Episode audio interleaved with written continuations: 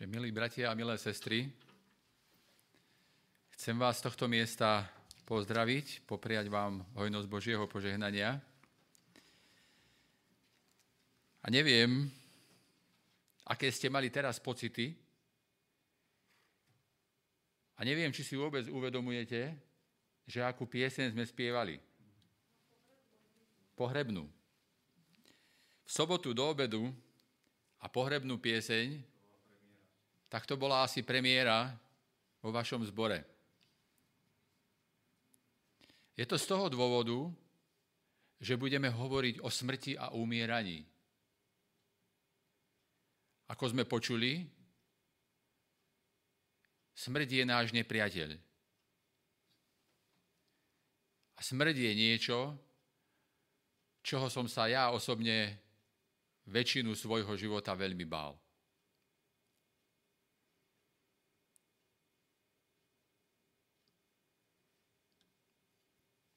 Chcel by som vám na úvod povedať jeden príbeh.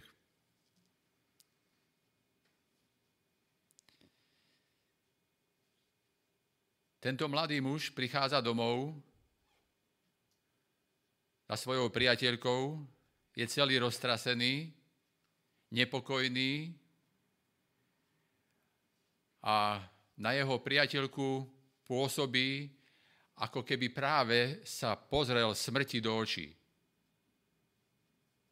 ide do chladničky, vybere si pivo, sadne si za stôl a trochu si odpije. A potom začne rozprávať. Rozpráva o tom, že Angela, jeho bývalá študentka, ktorú učil výtvarnú výchovu na strednej škole, prišla po niekoľkých rokoch za ním, už je vydatá, má rodinu a chce mu vyrozprávať príbeh. Jej príbeh, ktorý sa stal, keď študovala na tejto strednej škole. V tom príbehu rozpráva o tom, ako žila v rodine. Jej otec jedného večera zbil a znásilnil. Niesla to veľmi ťažko. Bola veľmi znechutená a hambila sa.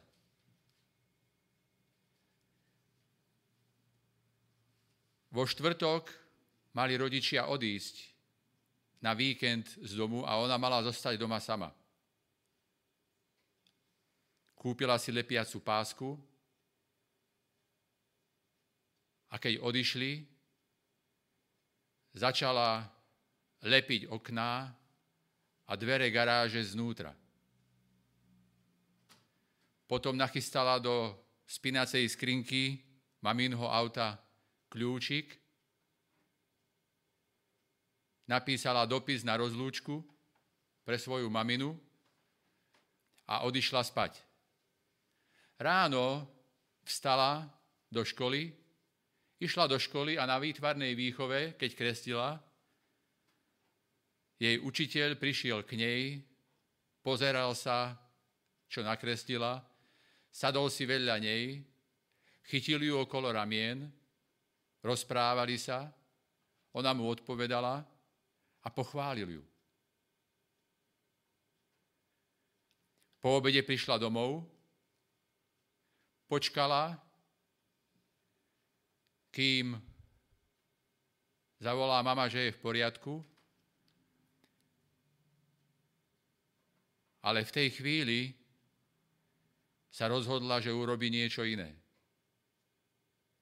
Zobrala pásku, posťahovala ju z okien, posťahovala ju z dverí, zavolala svojmu pastorovi a odišla z domu, napísala iný dopis. A tento muž tento príbeh rozpráva svojej priateľke. A keď doznievajú tie pocity, hovorí svojej priateľke. Vieš, čo je na mňa najviac pokorujúce pre mňa? Že čo? Pýta sa priateľka. Vieš, ja si na ten deň, na ten okamih vôbec nepamätám.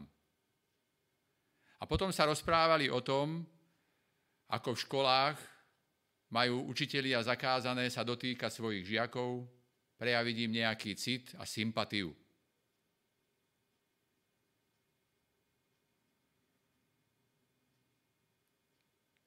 Uvedomil si, že keď si vypočul ten príbeh, tak svojím spôsobom sa pozeral smrti do očí. A bol vďačný, že toto dievča žije.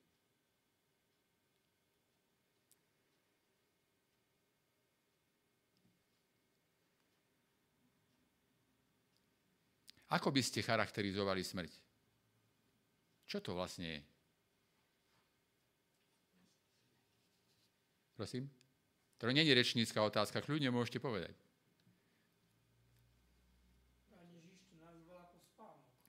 Pán Ježiš to nazval spánkom.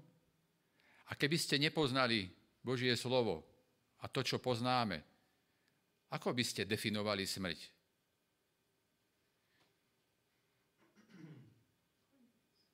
Je to koniec niečoho veľmi dôležitého?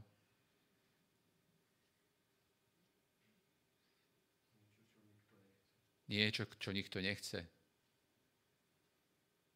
Keď som bol malý chlapec, chodil som sa na smrť pozerať.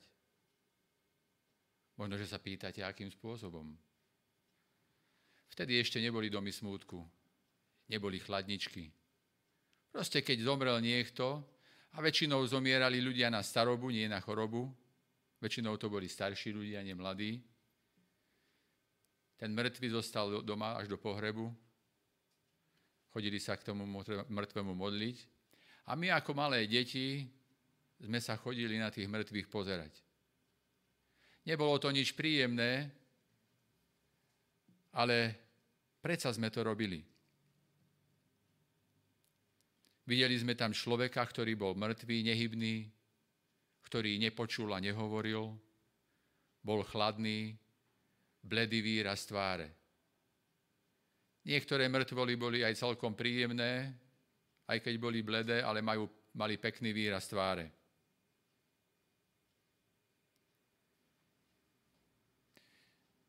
Na túto tému som, alebo o tejto téme som začal premýšľať znova po, asi pred rokom a pol, keď prišla korona. A ľudia zomier- začali zomierať. A znova sa mi to vrátilo z detstva, ako som sa smrti bál. A tak som sa modlil. Pane Bože, prosím ťa, daj mi pokoj. Nech sa čokoľvek stane, som v tvojich rukách. Ako malý chlapec som si z toho veľkú hlavu nerobil. No časom som sa smrti začal báť. Smrť to bolo niečo tajomné. Veľakrát som mal sen. Neviem opísať to, čo sa tam dialo v tom sne, len viem, že to bol sen, kedy niekedy niečo prebiehalo veľmi tak hladko. A vtedy to bolo príjemné. A keď to tak hladko nešlo, ako by som letel vesmírom, tak vtedy som mal strach, budil som sa a išiel som k svojej mame. A tam som sa ráno aj zobudil. Viem, že som prežíval veľký strach. A potom prišla smrť v podobe umrtia môjho otca, ktorý bol veľmi mladý a zomrel vedľa mňa. A po nejakej dobe zomrela celá moja rodina. Sestra, švagor, ich cerka. A vtedy som sa začal pýtať, čo to vlastne je, čo sa to deje.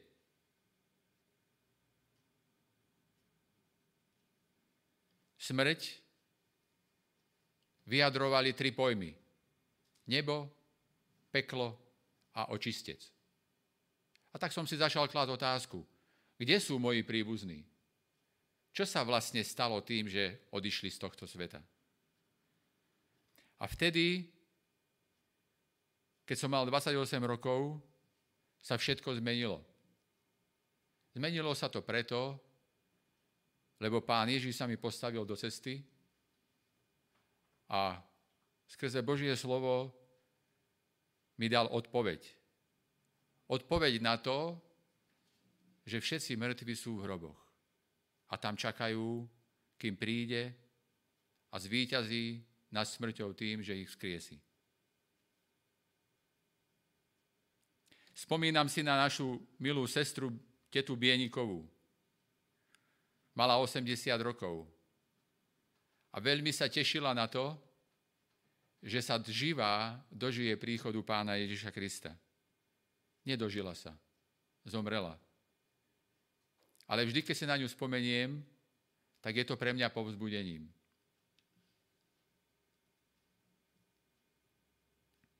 Ak sa Pán Ježiš nevráti počas nášho života, smrť bude pre nás znamenať posledný mílnik pred veľkým finále spásy.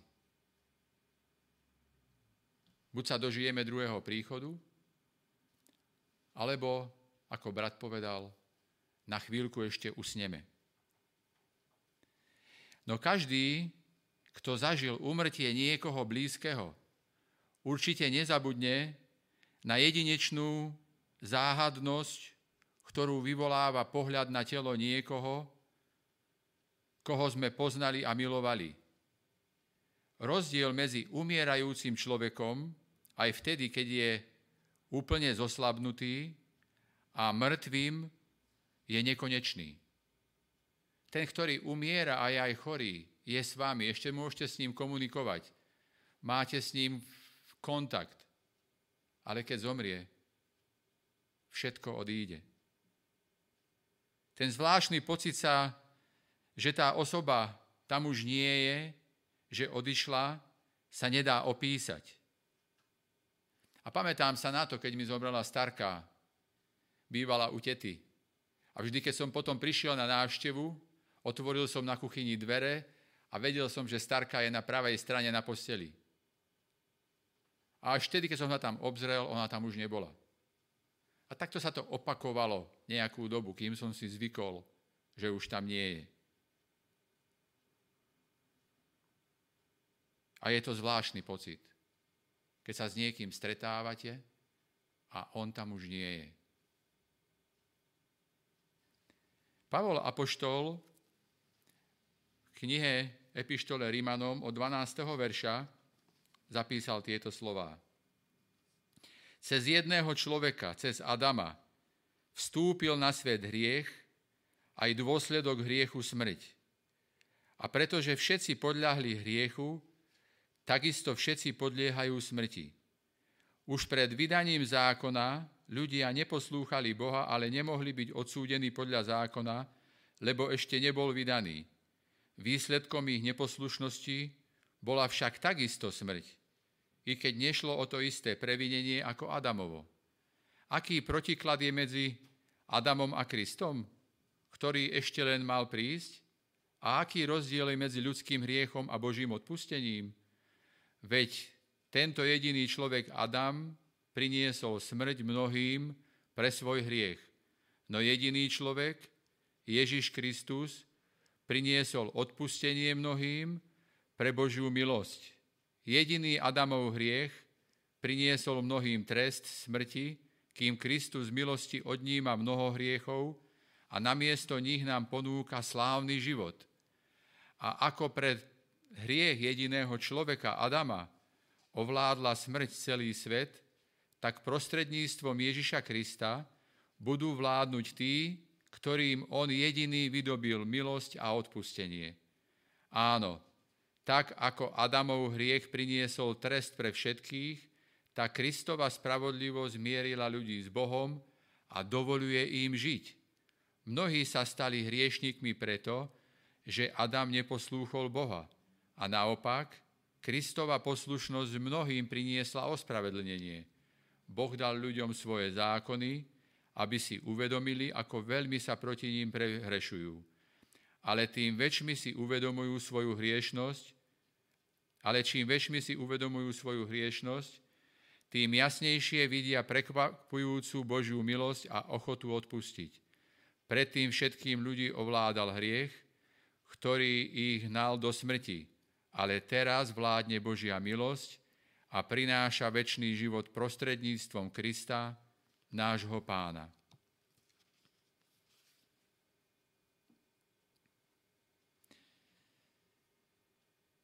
A presne pred 28 rokmi, keď som sa dozvedel túto správu, tak mi padol kameň zo srdca. Vedel som, že moji milí, ktorí už zomreli, sú v hroboch a tam čakajú na druhý príchod pána Ježiša. Mzdou hriechu je smrť. A tu nikto nie je zvýhodňovaný.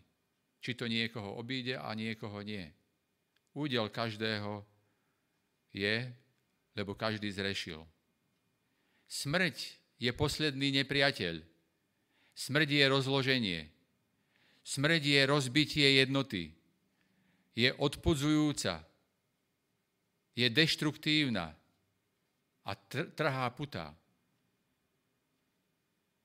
Keď bol pán Ježiš v Gecemanskej záhrade, tak prežíval odlúčenosť, odlúčenosť od svojho otca. Lebo vo chvíli, keď sa stáva hriechom, lebo náš hriech bere na seba, vzniká priepasť medzi synom a otcom. A vtedy Ježiš volá, od ním odo mňa tento kalich lebo táto priepasť je neúnosná. Ale nakoniec pre záchranu ľudstva podstúpi aj túto skúsenosť. A tak je tu otázka. Dá sa na smrť pripraviť? V knihe Kazateľ v 9. kapitole my tie texty celkom dobre poznáme.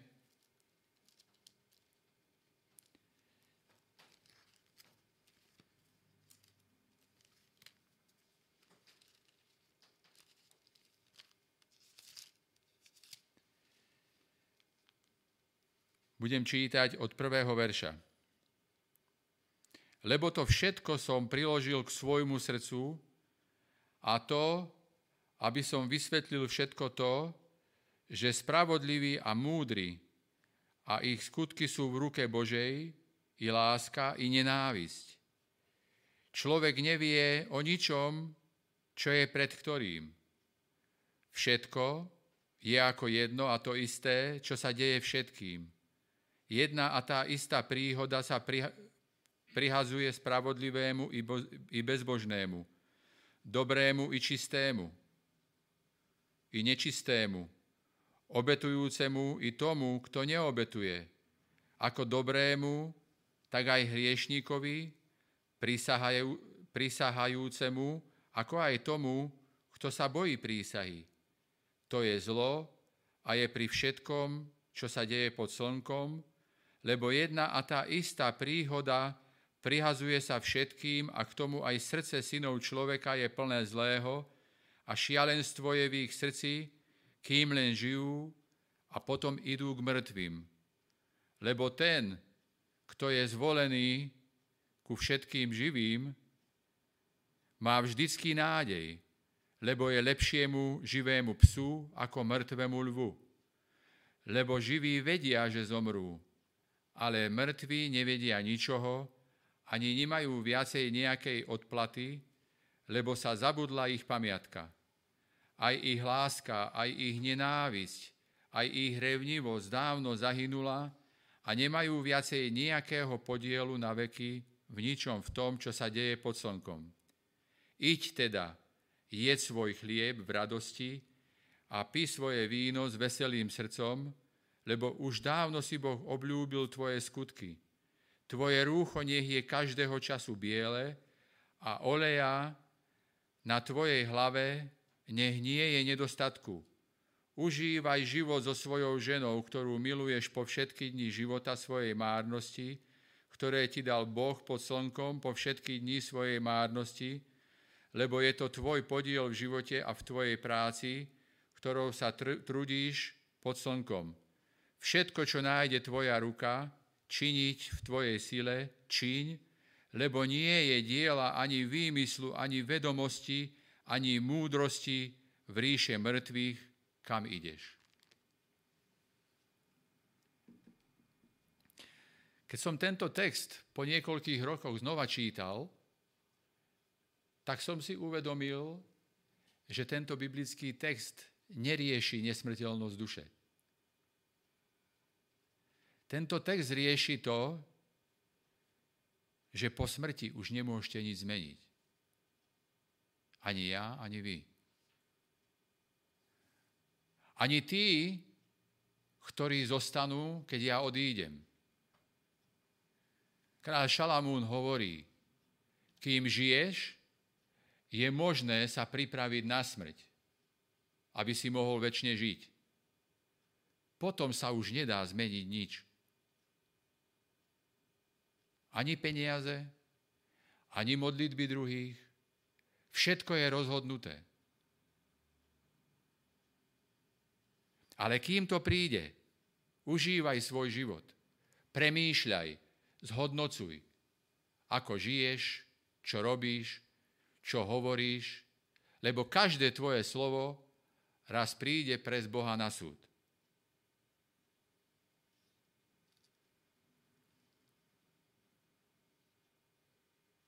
V prvej knihe Mojžišovej, v druhej kapitole, budem čítať 16. a 17. verš. A hospodin Boh prikázal človekovi a riekol – z ktoréhokoľvek stromu rajského budeš jesť, ale zo stromu vedenia dobrého a zlého nebudeš jesť, lebo v deň, ktorý si, by si jedol z neho, istotne zomrieš. Pán Boh hovorí, máš tu strašne veľa stromov, veľa bylín, máš toho hojnosť, bohatý prestretý stôl, čokoľvek jedz, len z tohto jedného stola nejedz. To je skúška pre teba, či mi dôveruješ. A ak tej skúške neobstojíš, zomrieš.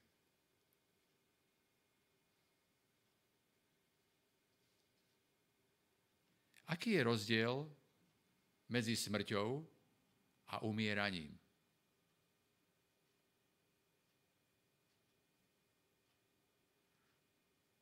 Človek, ktorý umiera, je ešte stále pri vedomí. Dokáže reagovať, dokáže rozprávať, dokáže počúvať, aj keď má bolesti a je na smrť chorý. Mŕtvy túto prednosť už nemá. Celé Božie slovo hovorí, že aj kráľ Šalamún to napísal ukazateľo, kazateľovi, že mŕtvý človek nemá žiadny podiel, čo sa deje na tejto zemi. Zosta- zabudnutá je pamiatka, jeho revnivosť, všetko, čo robil. Už zostali len dobré spomienky v našich srdciach. No ten, čo umiera, je ešte stále osloviteľný. Ešte stále môže robiť rozhodnutia. Pán Boh povedal Adamovi a Eve, keď budete jesť, zomriete. A my vieme, že nezomreli. Adam žil ešte 930 rokov. Ale v inej situácii, ako to naplánoval Pán Boh. Ale keď som ten príbeh pozorne čítal, tak som si uvedomil, že sú tam zapísané príznaky choroby umierania. Adam s Evou tým, že jedli, zrazu sa u nich objavil určitý vírus. A nejakým spôsobom sa to prejavovalo. To prvé, čo zistili, zistili, že sú nahí. Že im chýba tá svetosť ktorá ich zahaľovala a ako Božie slovo hovorí, oni sa nehambili pred sebou. Lebo hriech ešte nebol v ich srdci. Ale vo chvíli, keď je hriech, a hriech to je vlastne neposlušnosť voči Bohu, hriech je žiť nezávisle na Bohu, tak oni sú nahí.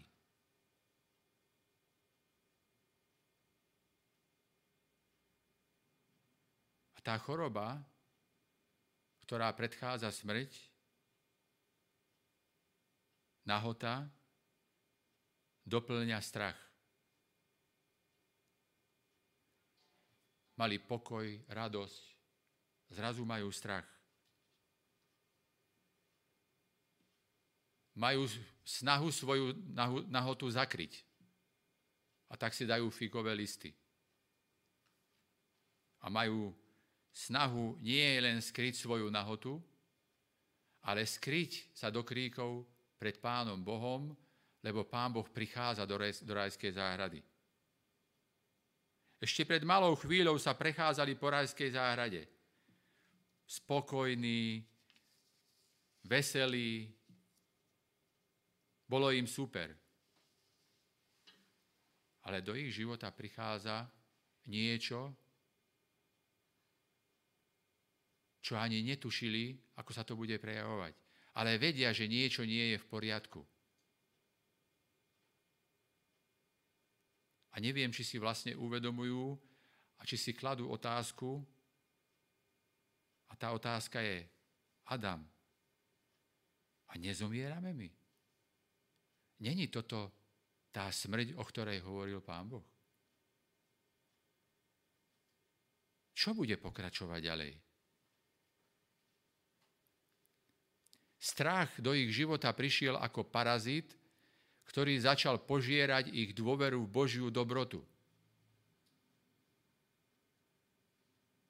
A toto prežíva celé ľudstvo. Skrýva sa pred Pánom Bohom a nechcú ho prijať, lebo neveria v Božiu dobrotu. Ani sa im nečudujem. Do 28 rokov svojho života som žil vo vedomí, keď urobím niečo zlé, tak Pán Boh je za rohom, má v ruke trstenicu, nejakú paličku alebo nejaký remeň a príde Jozef, no, no, no, no, toto robiť nebudeš. A šup, ako v škole, keď sme dávali hruštičku a dostali sme alebo podlani, alebo ako ja som mal tú česť s ukazovatkom takým dlhým 10 rán po zadku. A toto v nás budovalo obraz Pána Boha. A tak som sa pred Pánom Bohom skrýval a ja. Taký Boh není moc priateľný. Adam s Evou sa išli skryť. Stratili dôveru Božiu dobrotu. Čo je zaujímavé na tomto príbehu, že zatiaľ sú jednotní. Majú rovnaké oblečenie, ktoré si sami urobili. Spoločne sa išli skryť, spoločne sa boja, spoločne majú strach. Majú spoločné pocity, a pravdepodobne sa pri tom všetkom ešte držia za ruky. Sú jednotní. No pravda je taká, že ľudia, ktorí majú strach, nemôžu hlboko milovať. Nevedia ísť vo vzťahoch do hĺbky. Láska je riziko, riziko, že o niečo prídem, že budem odhalený, a riziko sa nedá, sa nevráti.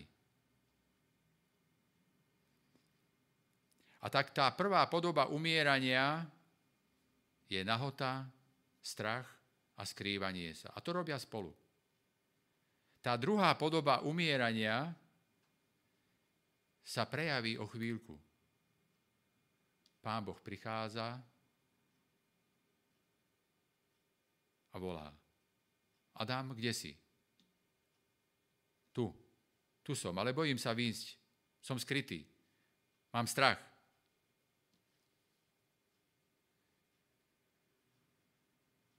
Som nahý. A Boh mu riekol, kto ti oznámil, že si nahý? Či si azda jedol zo stromu, o ktorom som ti prikázal, aby si nejedol z neho?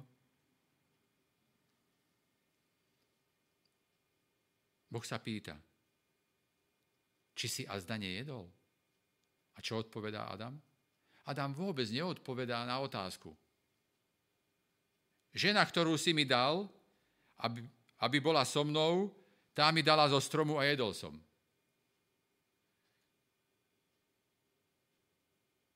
Pane Bože, to ona.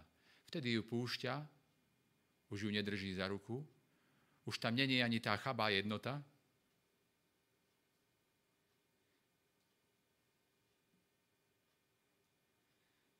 Žena, ktorú si mi dal, tá mi dala.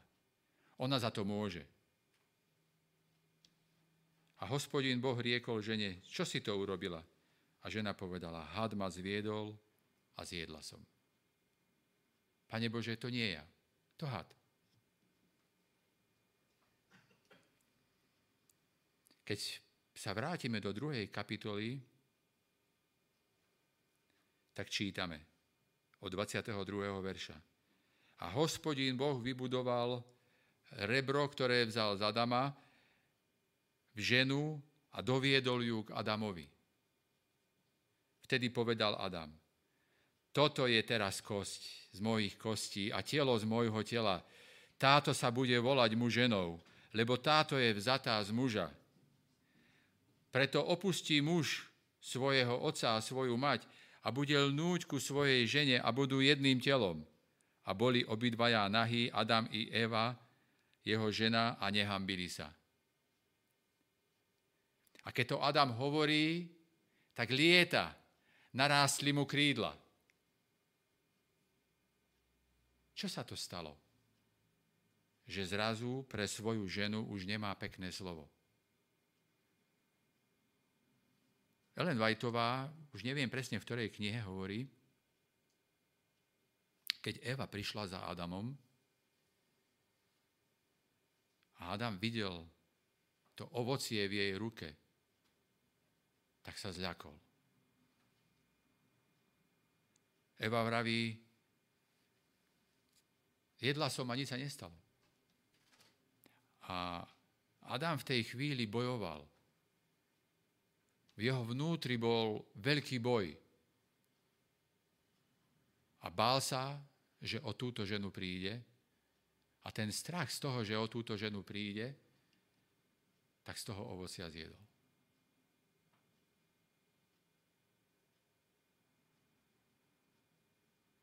Ten, ktorý sa o svoju ženu bál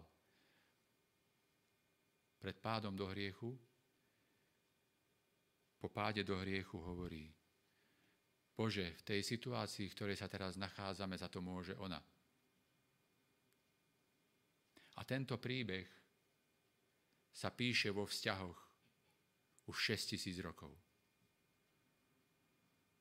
Na jednej strane hovoríme o tom, ako veľmi milujeme, a na druhej strane, keď sa stane niečo zlé, tak nedokážeme nie zodpovednosť.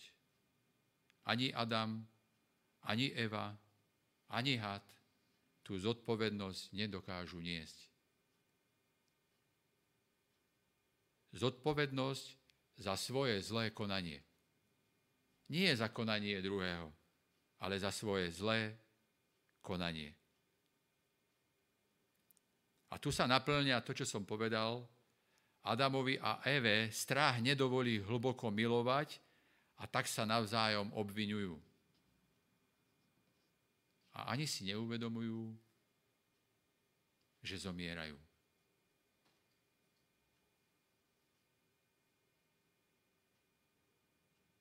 Ďalšia podoba umierania v našich životoch je to, keď začneme počítať. Kto viac a kto menej. Tak, muž môj, ja som 40%, ty 60%, tak ty si väčší vyník. Je to jednoduché. A v takýchto vec, situáciách sme veľmi dobrí matematici. Matematika nám ide. A tá šla dobre aj Petrovi, lebo Židia odpúšťali trikrát a Peter hovorí, ja som ochotný až sedemkrát. A pán Boh povie, tak keď budeš ochotný 7 krát, 70 krát, to znamená 490 rokov, tak ako som bol ochotný ja vám odpúšťať, tak vtedy budeš super. Prečo počítame?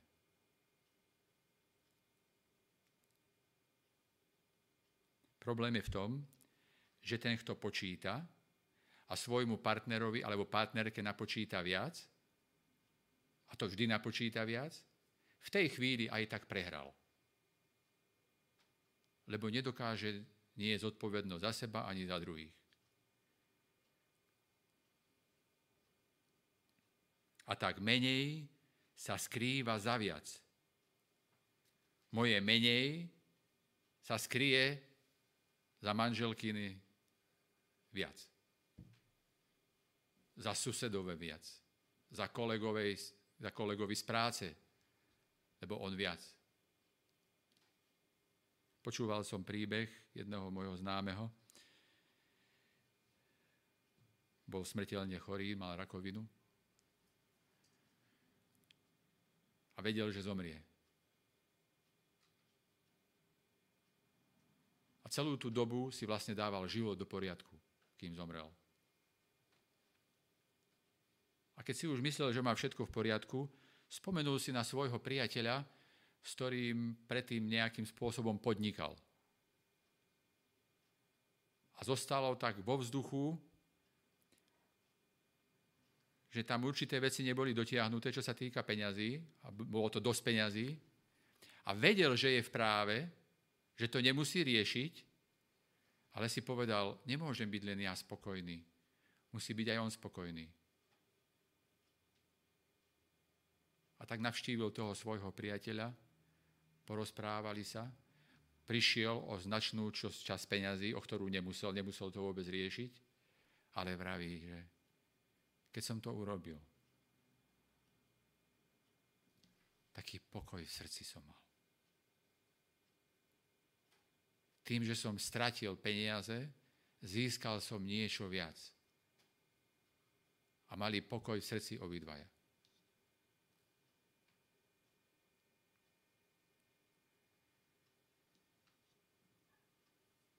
Tým, že zakrývame akýmkoľvek spôsobom svoju vlastnú vinu, nezmenšíme dôsledky. Tie dôsledky v každom prípade prídu.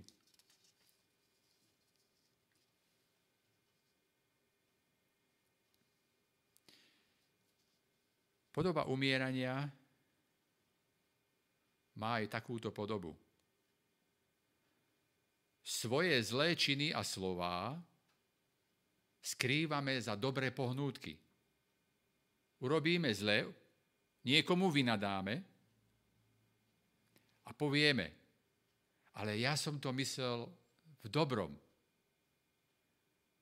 Čo na tom, že môjmu bratovi trčí nožík spod pravého rebra a že ho to boli. Ja som to nemyslel tak zle.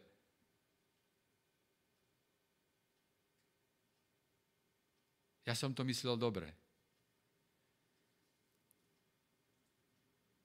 A naopak, vašim dobrým slovám a činom druhí ľudia prisudzujú zlé pohnútky. To je opak. Vy to naozaj dobre myslíte? A niekto príde za vami a povie, ty si to aj tak zlomyslel.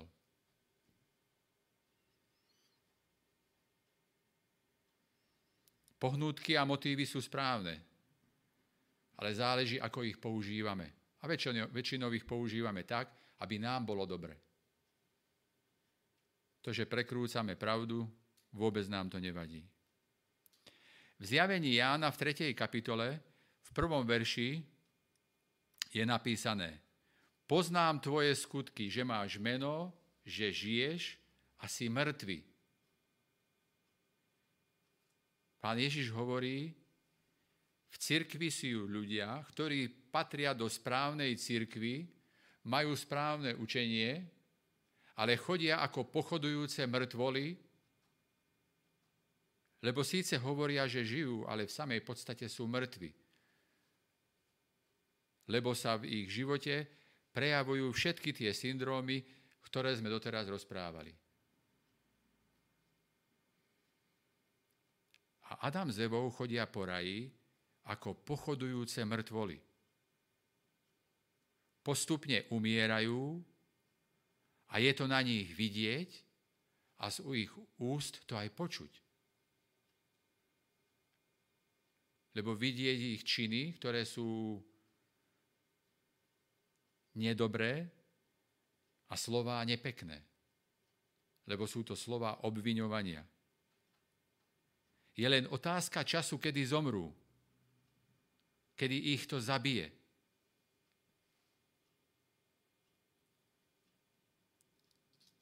V jednom kráľovstve sa zistilo, že je tam nejaký špión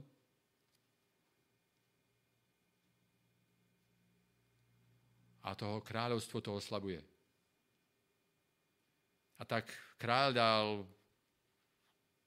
všetku námahu na to, aby toho špióna chytili. Problém bol v tom, že toho špióna chytili a ten špión bol jeho vlastná mamina. Matka. Ale už predtým povedal, že ten špión dostane niekoľko rán poholom. Bude bičovaný. A keď prišlo k tomu, že už mal byť trest nielen vyrieknutý, ale aj vykonaný, tento kráľ prichádza, svoju maminku dáva na bok, vyzlieka svoj, svoj kráľovský plášť, do polpása sa vyzlečie, ľahne na ten stôl a povie, a teraz môžete začať. Niekto ten trest musel zniesť. Niekto musel znášať tie dôsledky. A on sa rozhodol, že ich znesie za svoju mamu.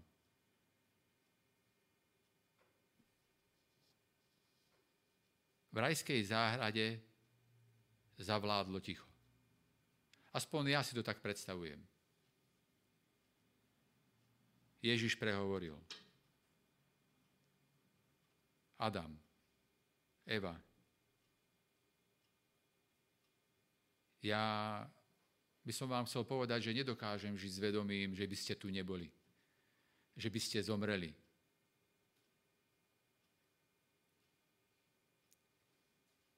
Smrť je nebytie. Už nič nezostane. Žiadna duša. To v Božom slove nenájdeme nikde. Ale vidím, že nedokážete niesť dôsledky a ani neviete. Ako by ste sa sami chceli vysporiadať so smrťou? A tak tam je tam vyrieknuté prorodstvo o tom semene ženy. Keď to povieme voľne, pán Ježiš hovorí, ja sa stanem človekom, zatiaľ sa budem prejavovať v tej ovečke, potom prídem, stanem sa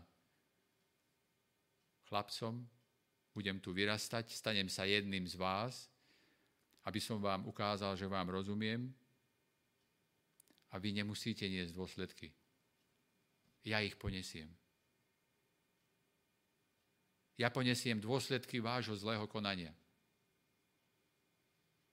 Žiadna iná cesta neexistuje.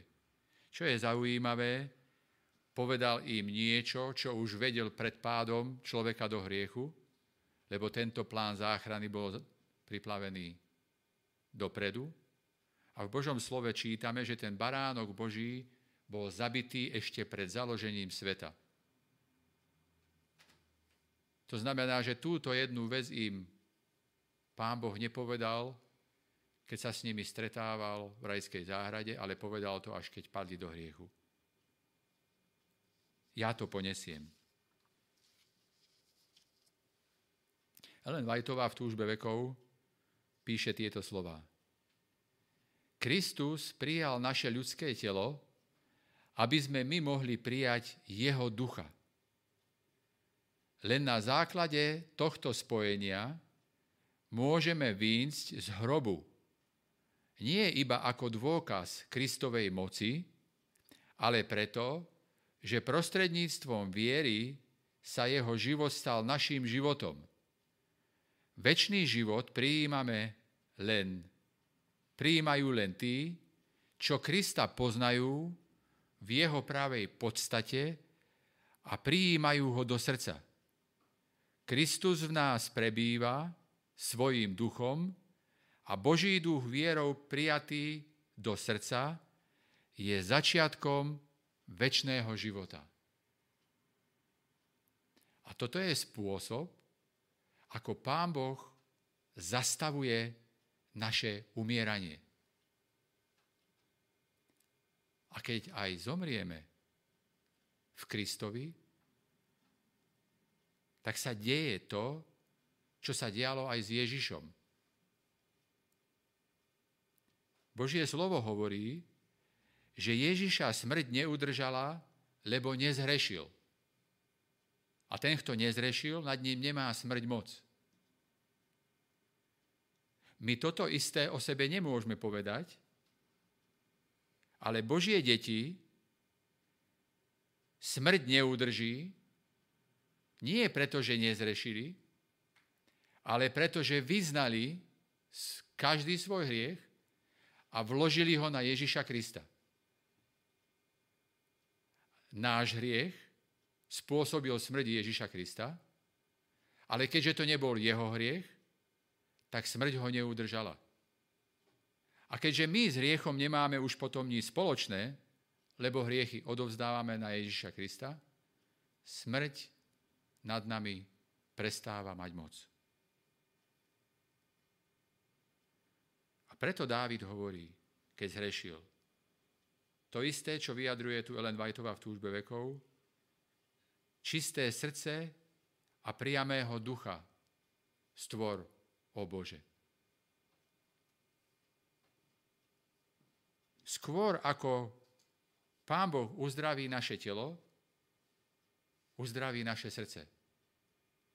A to je dôležitejšie. Preto pán Ježiš povedal, lepšie je bez ruky vojsť alebo bez nohy, keď nás niečo pokúša, ruka alebo noha, vojsť do nebeského kráľovstva ale s čistým srdcom. Jeremiáš v 50. kapitole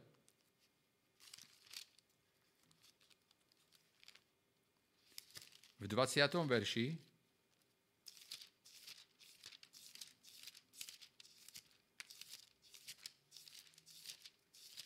napísal tieto slova. V tých dňoch a v tom čase hovorí hospodín, bude sa hľadať neprávosť Izraelova, ale jej nebude.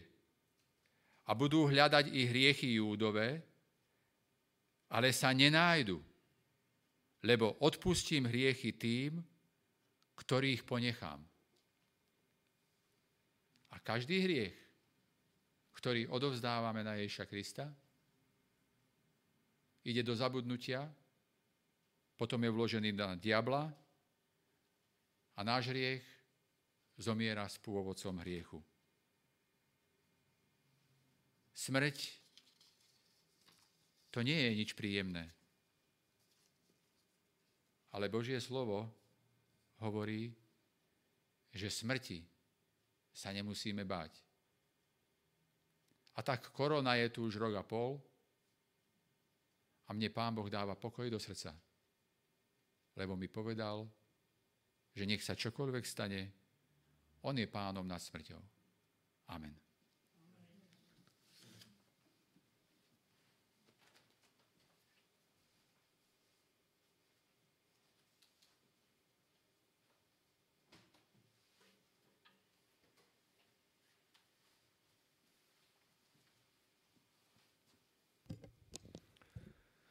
Chcem poďakovať bratovi Jozefovi nie za to, že nás previedol smrťou, ale že nás previedol premýšľaním o smrti, nad ktorou má moc jedine Pán Ježiš Kristus, ktorého chceme oslaviť aj v tej záverečnej piesni číslo 159, kde takisto v tých slovách vyjadríme, že len s Pánom Ježišom môžeme prežiť víťazstvo. A o záverečnú modlitbu po piesni prosím brata Jozefa.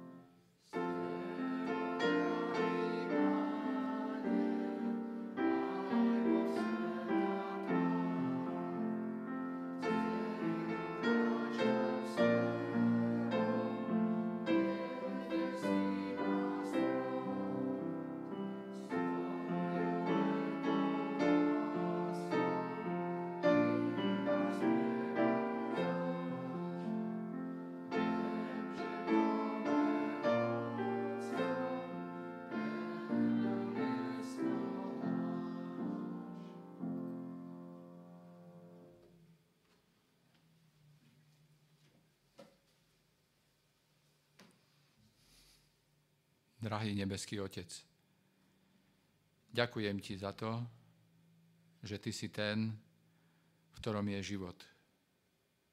A tento život, aj napriek tomu, že my ľudia sme ho stratili pádom do hriechu Adama a Evy, Ty si prišiel a rozhodol si sa, že nám tento život chceš vrátiť. A to život v plnosti a tak sa tešíme na stretnutie s Tebou. Ale tešíme sa aj z toho, že už na tejto zemi môžeme prežívať Tvoju prítomnosť, že ťa môžeme poznávať ako dobrého, milujúceho Otca. A v Ježišovi Kristovi si sa nám zjavil. Zjavil si nám svoj charakter. To, ako nám skrze Pána Ježiša ukazuješ, že bez nás nedokáže žiť. Odpúsť nám, že Ti veľakrát túto tvoju snahu a lásku nedokážeme vrátiť tak, ako by sme mali. A hlavne nás posilni, lebo Ty si zárukou toho, že to dielo, ktoré si v nás započal, chceš aj dokončiť. Chceme sa Ti aj dneska odovzdať do Tvojich svetých rúk. Chceme spočinúť v Tvojej náručí. A chceme v ďalších dňoch nášho života kráčať s tebou, držať sa ťa za ruku a žiť víťazný život, lebo ty si zvíťazil. Amen.